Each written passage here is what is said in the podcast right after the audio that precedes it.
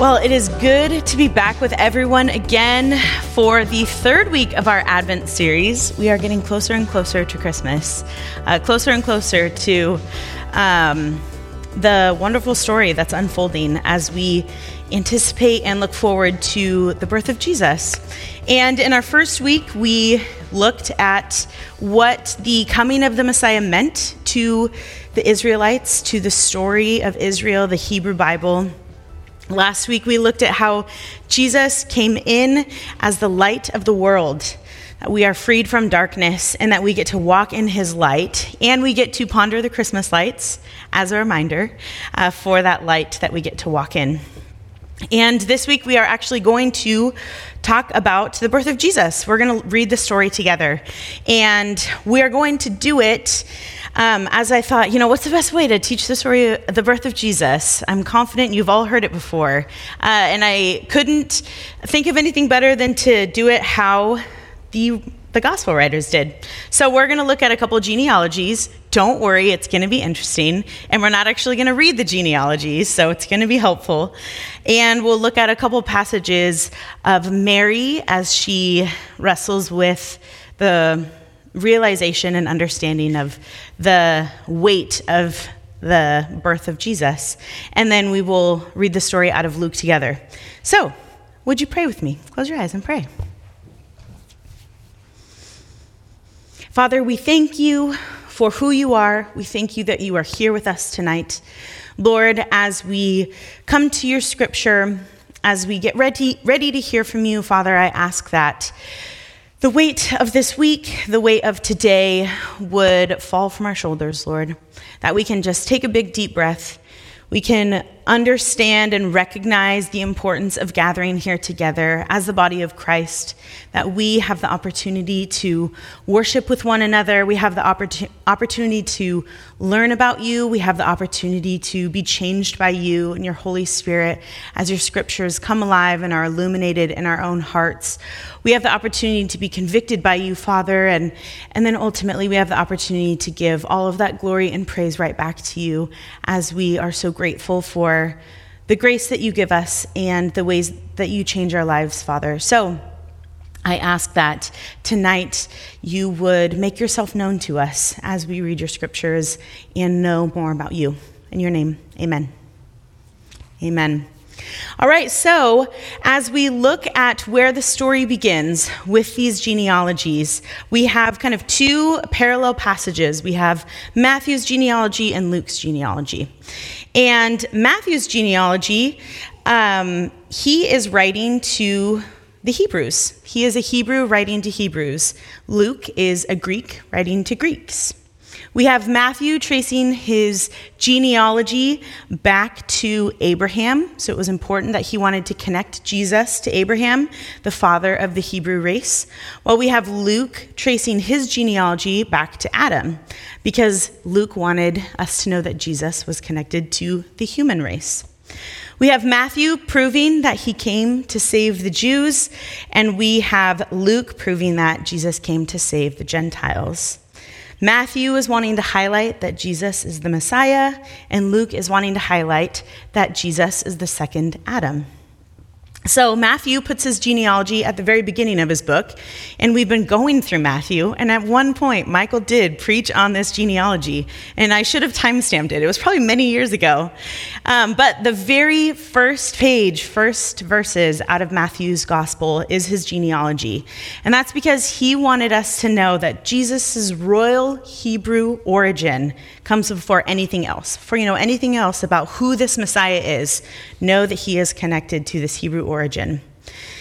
And so, if the Jews wanted to know, is Jesus the Messiah, they would indeed be asking the questions Is he the son of Abraham? And is he from the house of David? Those are two very important questions they would want answered because these are two people that God made unconditional covenants with for the nation of Israel. And it seems that Matthew was successful. There aren't more passages in the book of Matthew that indicate there were any concerns about people believing that Jesus was connected to Abraham and or from the line of David. So Matthew did a good job of answering those questions. No one could disprove, at the very least, even if they disproved a lot of other things or didn't believe a lot of other things about Jesus, tried to disprove him, they at least had to concede this is the line he was from, because Matthew did a really good job at proving that in this genealogy. So while Matthew started with his genealogy and then told you about the birth of Jesus, Luke, on the other hand, actually starts with the birth of Jesus and talks, um, there's some other stories too, but his genealogy comes afterwards. It's a bit of this interlude because he wants to highlight that there's this saving ministry of the Lord. Uh, scholar J. Dwight Pentecost said this about these two different genealogies. While Matthew presented Jesus as Israel's Messiah, Luke presented Jesus as the Son of Man. From the days of Daniel, the son, the title Son of Man was considered by the Jews to be a messianic title. Luke, no less than Matthew, presented Jesus as the Messiah, but while Matthew was concerned with Messiah in relation to Israel, Luke was concerned with Messiah in relation to the entire human race. According to the Old Testament, Messiah would not only rule over Israel, but over all nations. He was to be the world's Messiah as well as Israel's. So when we look at both of these genealogies, from a textual standpoint, we see there's just this really beautiful picture presented of this holistic impact that Jesus had on the world when he entered it. He had been the culmination of the Hebrew story, as we've seen. He's connected to Abraham, he's connected to David. He is the answer to their wrestling, the relief to their pain. He is their Messiah. But not only is he that descendant of David, we can also trace him back to the garden. He is that seed of Eve, of Eve who will crush the serpent. He is the second Adam, the one who will withstand temptation when we can't. He is the one who can fix the problems created on page one.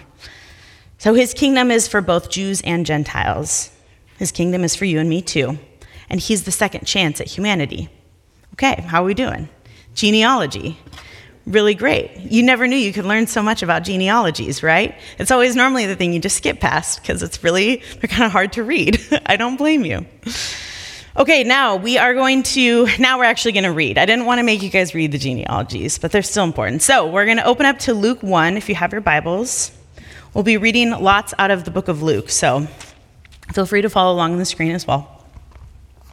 So in Luke 1, Starting in verse 26, we're going to read a chunk of this scripture, and this is uh, the angel visiting Mary, saying, Hey, you're about to give birth. All right. Starting in verse 26. Now, in the sixth month, the angel Gabriel was sent from God to a city in Galilee called Nazareth, to a virgin engaged to a man whose name was Joseph, of the descendants of David, and the virgin's name was Mary. Notice how Luke also wants to make sure we can make that connection of the descendants of David, even here in the text. Verse 28 And coming in, he said to her, Greetings, favored one, the Lord is with you. But she was very perplexed at this statement and kept pondering what kind of salutation this was. I think that line is so funny. Like, what kind of greeting is that? What kind of salutation is that? What is this? What's going on? Verse 30 The angel said to her, Do not be afraid, Mary, for you have found favor with God.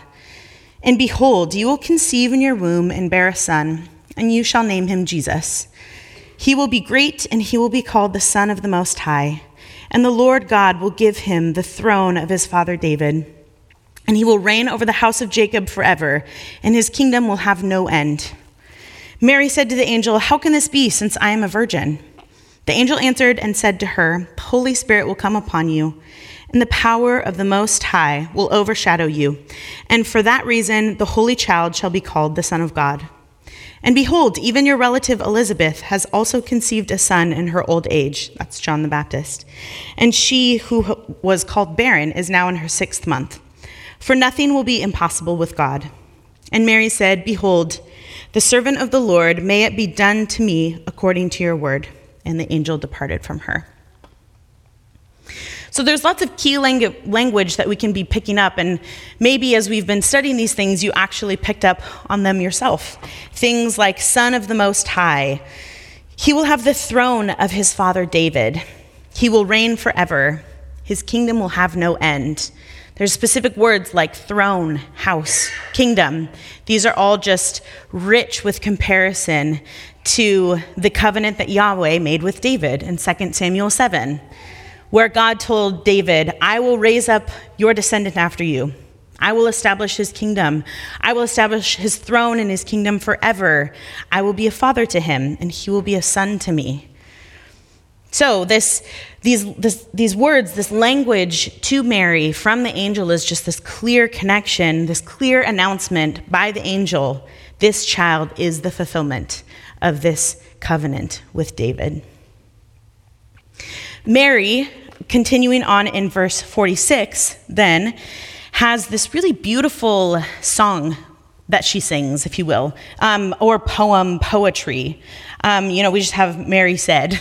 But anytime you kind of see, um, if you're looking at your Bible, how it's indented, it looks different. You can tell it's not just narrative. Um, it's it's because it's a poem.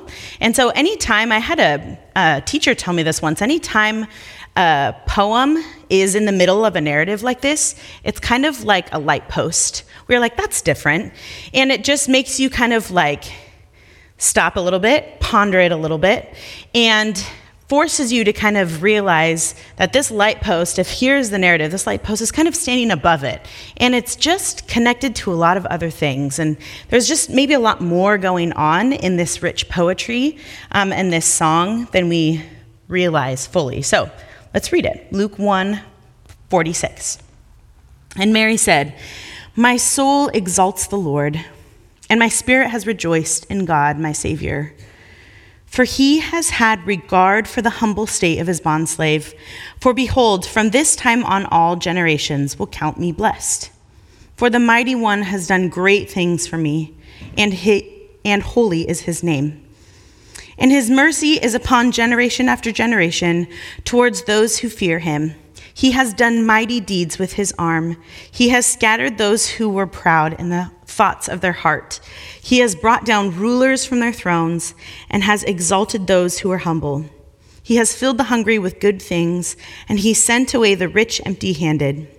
He has given help to Israel his servant in remembrance of his mercy, and he has spoken to our fathers, to Abraham and his descendants forever.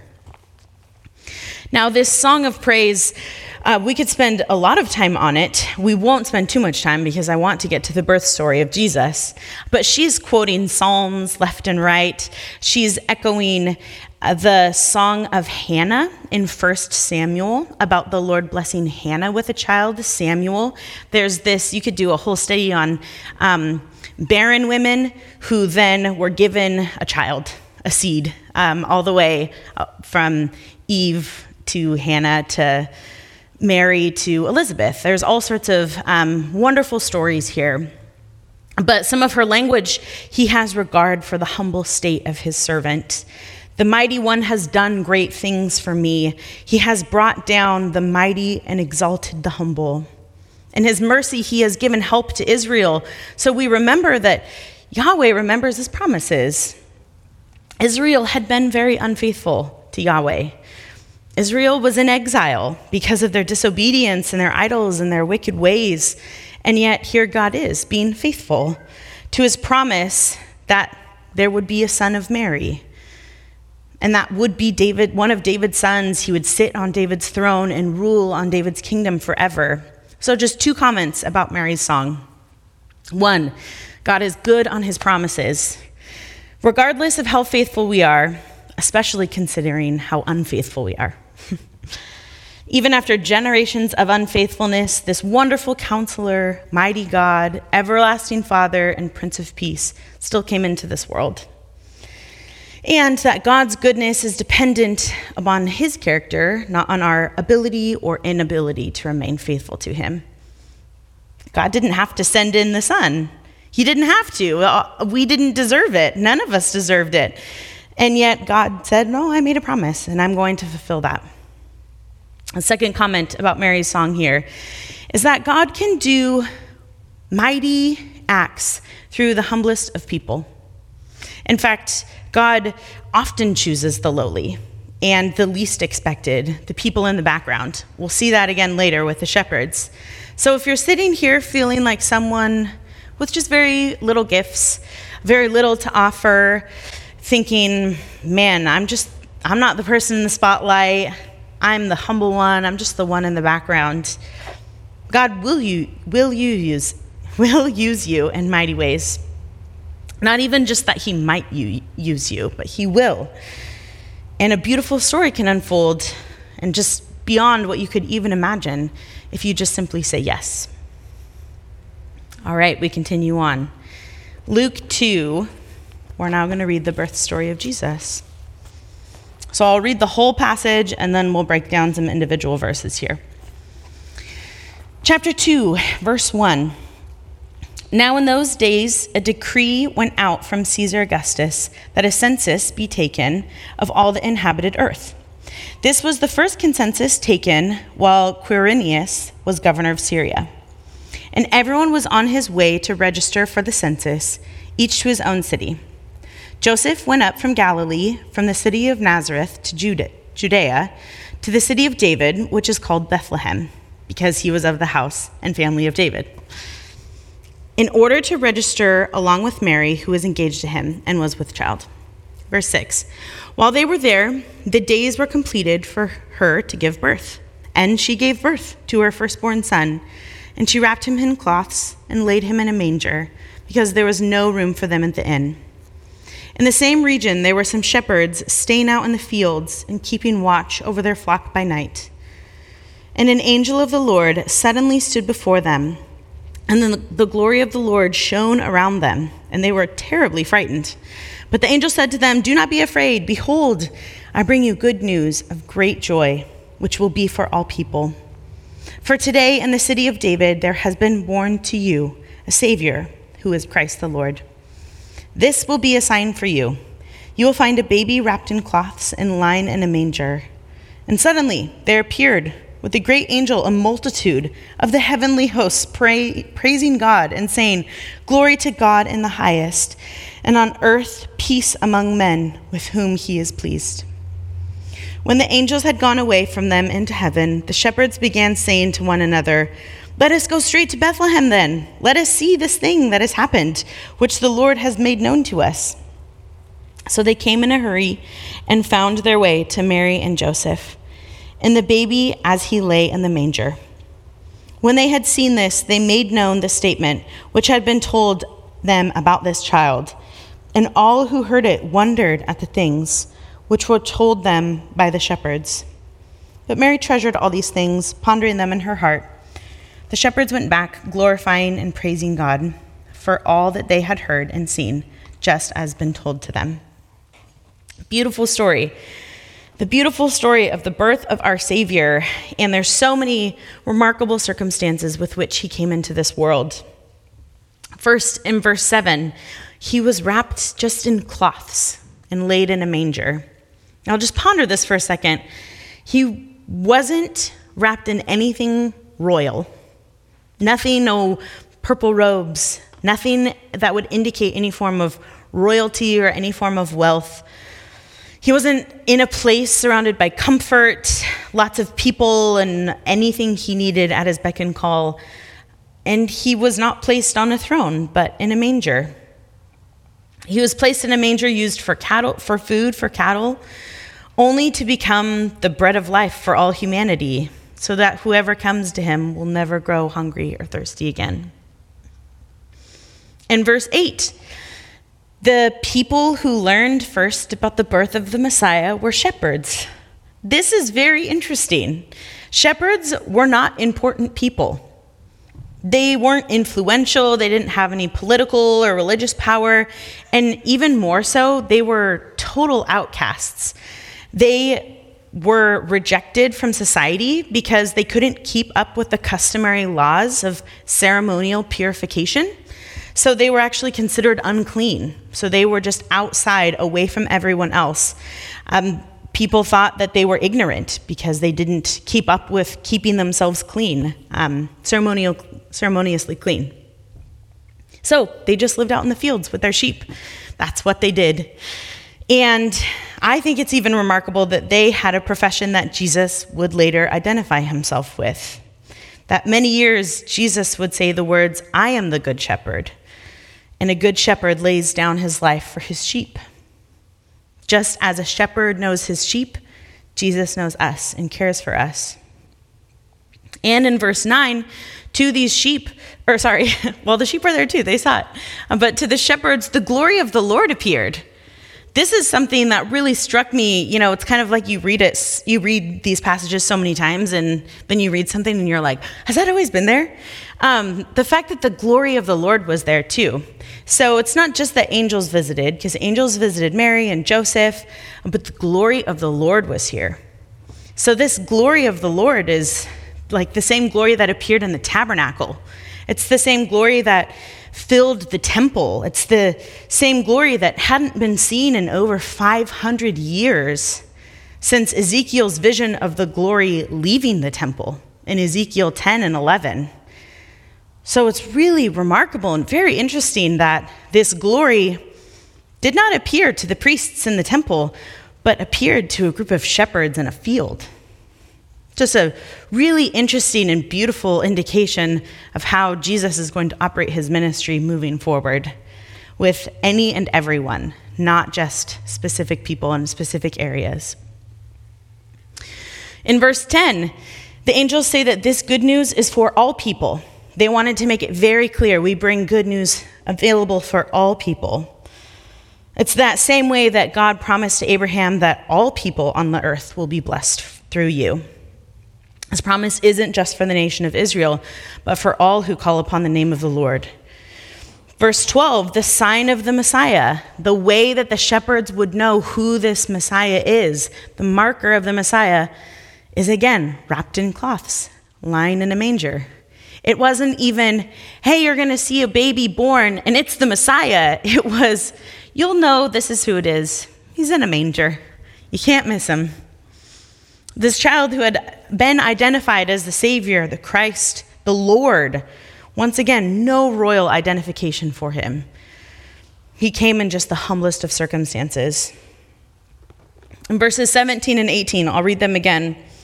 When they, the shepherds, had seen this, they made known the statement which had been told to them about this child, and all who heard it wondered at the things which were told to them by the shepherds. The shepherds were the first evangelists. They got to tell everyone about the birth of the baby. and they were way less concerned about their experience. I think the fact that they saw the glory of the Lord is definitely something to say, hey, guess what? We saw the glory of the Lord, which hasn't been around in a long time. But they were way less concerned about their own experience and way more concerned about making it known what had been told to them about the child, about the significance of this child. And just like Mary, I love that the shepherds were just the least likely group of people that God used. And it reminds me too, if the shepherds were the first people to tell people about the birth of Jesus, it makes me think of after Jesus had risen. And the first people to proclaim the tomb is empty were women, not, not voices that were at that time really respected or had given much weight to. But Jesus wanted women to be the one to proclaim, Jesus has risen from the dead, the tomb is empty. So it really is very remarkable that the shepherds were the ones that got to give this good news. It wasn't even John the Baptist that said, hey, the baby has been born. It was the shepherds. Um, J. Dwight Pentecost, again, he said the implications of their announcement was that the Messiah had come, the Redeemer had come, the one who will rule over Israel had come. People could now enter into the kingdom of the Prince of Peace. Beautiful, as we've been talking about this kingdom of God, that we get to see the beginning of it. So, what is the significance of Jesus coming to this earth? Well, the birth of Jesus is the introduction of Emmanuel, God with us. And I have three things that I think really encapsulate what this means for us. And the first one, a God who is accessible. Second is a God who is relatable, and a God who is peaceful. So, the first one, what does it mean for us that God is with us? It brings a God who is accessible. So, we could not do anything to get up to God. He had to come down to us, and he chose to come down to us. Sin had separated us from the presence of God. And I've talked about this before, but if we can consider again that the presence of God dwelt in temples, these spaces were holy, and you had to be ritually clean in order to be in the presence of God. And so God's holiness couldn't be in the presence of unholiness. And the language of holy and unholy is similar to the language of clean and unclean. If you were clean, you could be in the presence, but if you were unclean, you could not. And so God, holiness, entered into the unholiness of the world. And that's very important here because holiness couldn't be in unholy spaces. So, think about it this way if you were to touch a leper who was unclean, that made you unclean. And so then you had to be cleansed. It wasn't, that's, we kind of think of it in terms of like, oh, so it's like sin? Well, not necessarily. Um, unholy in the sense that you were unclean. So you just needed to be cleansed, go through the um, ceremonial laws and become cleansed in order to then be able to be in society again. But when we have Jesus enter the scene, Jesus then is this portable temple, if you will. He didn't stay in one place, he moved to all sorts of different places.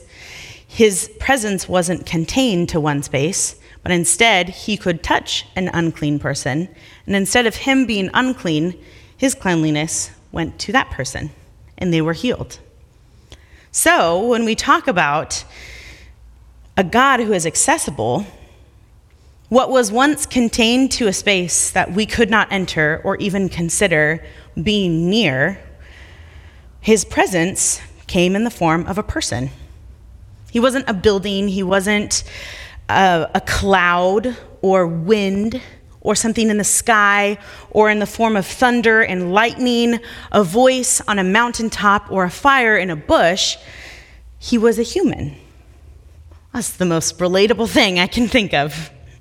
So then, the next point Emmanuel, God with us, also means a God who is relatable. I think when we think about God with us, those of us, those of us, all of us who are um, post Jesus, uh, rising from the dead, and the Holy Spirit being here, is that when we think of God with us, we think of Holy Spirit with us, which is great and good. And I think the best way that we have the Holy Spirit in us and something that they couldn't have probably even comprehended. Um, these all, all of our forefathers that we read about couldn't even comprehend what it meant that the Holy Spirit dwelt within us.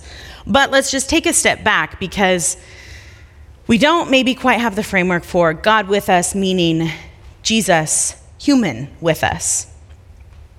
So, God with us, Jesus, human with us, means God sitting in the pew next to us, person sitting next to us. Simply sitting there, breathing, smiling, yawning, getting tired, desiring connection with others, making friends, bearing burdens with one another.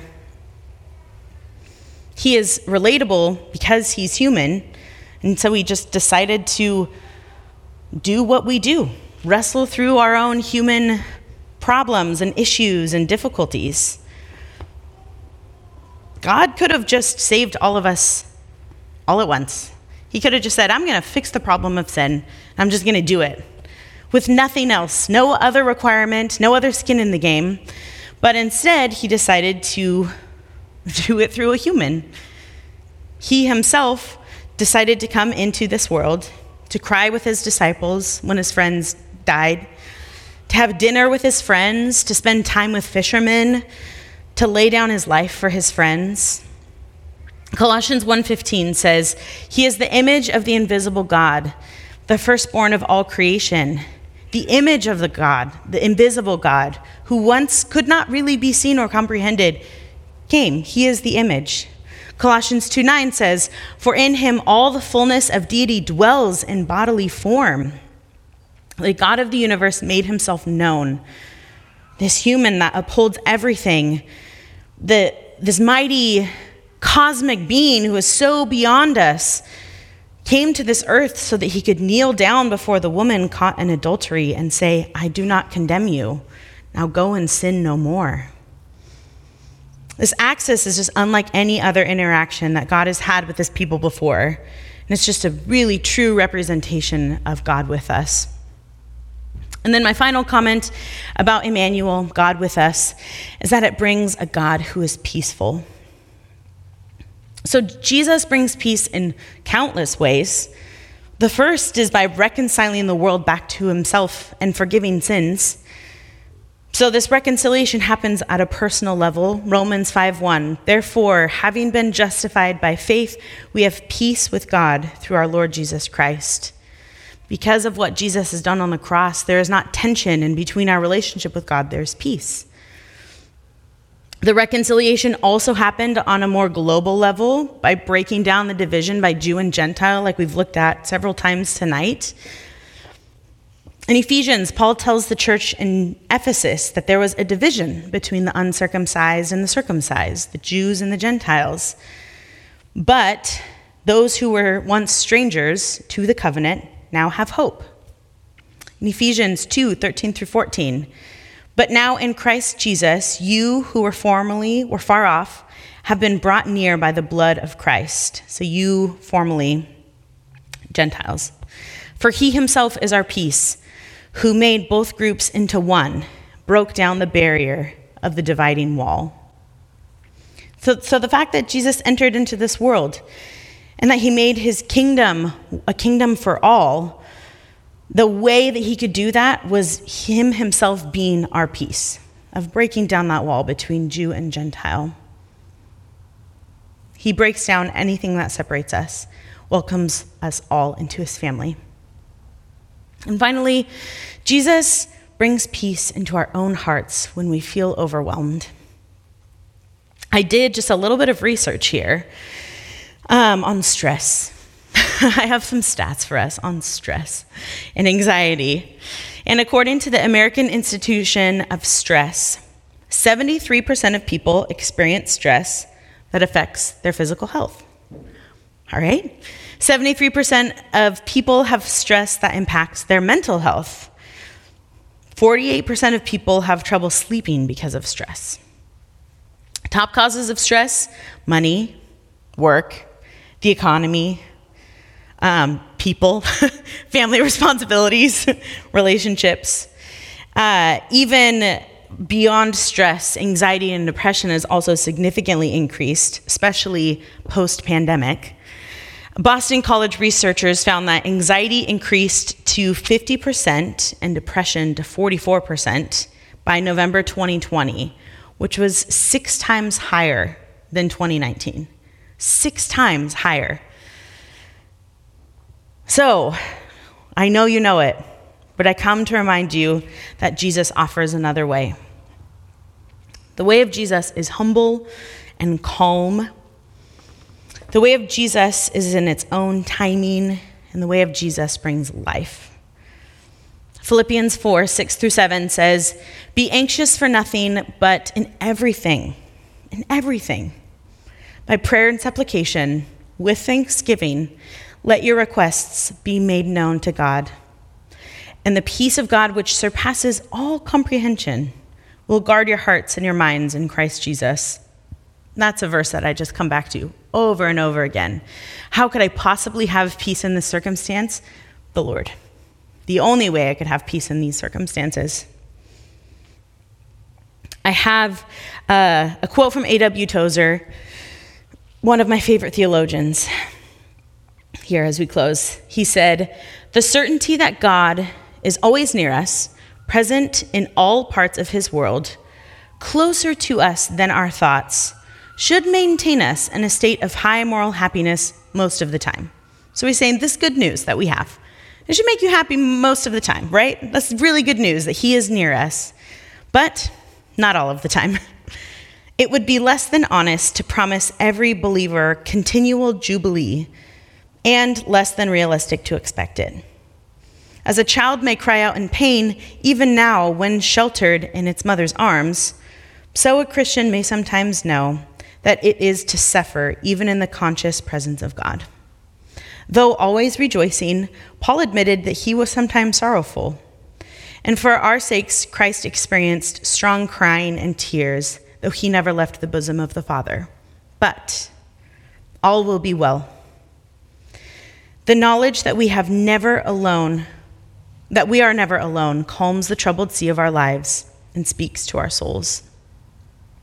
So, despite all of our circumstances, we can have the peace that comes with the presence of Christ, knowing that He is with us.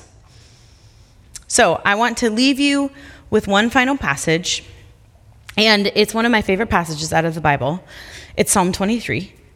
And there's something about when I read this passage that I kind of have this mental picture. I don't know if you have mental pictures when you are trying to like calm yourself. Like I need to go somewhere mentally in my mind when I'm overwhelmed.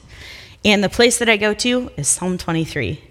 And I just have this mental picture of a garden, still waters, and there's just like green, there's it's lush, there's fruit of the vine. It's only calm here in this garden. There's no stress. Even if someone tries to stress me out, there's, it's not possible. The Lord is there, He's walking beside me. Or I suppose He's um, forcing me uh, into this garden because sometimes I just feel so overwhelmed by the chaos outside of it that I just need the Lord to bring me into this garden. He's in charge of the garden, He calms me. So, I want to read Psalm 23 over you guys so you can close your eyes. And maybe you can give yourself a mental picture of a garden if that's helpful for you. But know that these words are available to you. The Lord is my shepherd, I shall not want. He makes me lie down in green pastures. He leads me beside quiet waters. He restores my soul. He guides me in the path of righteousness for his name's sake. Even though I walk through the valley of the shadow of death, I will fear no evil, for you are with me. Your rod and your staff, they comfort me. You prepare a table for me in the presence of my enemies. You have anointed my head with oil, my cup overflows. Surely goodness and loving kindness will follow me all the days of my life, and I will dwell in the house of the Lord forever. Lord, we thank you for the peace that is given to us in your presence. Lord, we, we know it, we've experienced it, we sense it, we know that there is such goodness and richness in these quiet places near your heart, Father. So I ask that we can just remain tethered to your goodness. Father, I ask that we can recognize what Emmanuel, God with us, implies, what it has meant for us individually, and what it means for us moving forward. Our lives are changed because of you, Father, and we have nothing but thanks to give to you for what you have done for us and how you have changed us. So, Lord, as we sing to you in worship, I just ask that our praises would, all glory and praise would just be given to you because of what you've done for us. Father, we thank you for what you've done. Thank you for your love. Your name, amen.